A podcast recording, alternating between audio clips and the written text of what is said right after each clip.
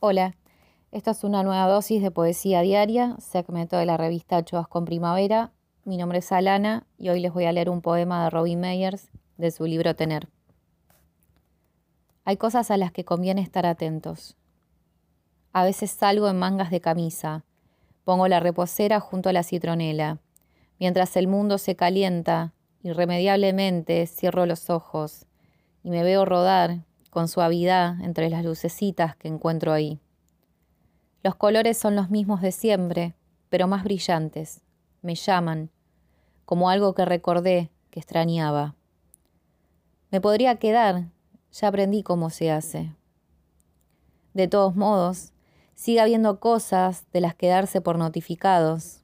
Por ahora, los libros, los gatos y su apetito, las huellas de caracol que dejan las mentes en el mundo, todo tipo de horrores, el teléfono.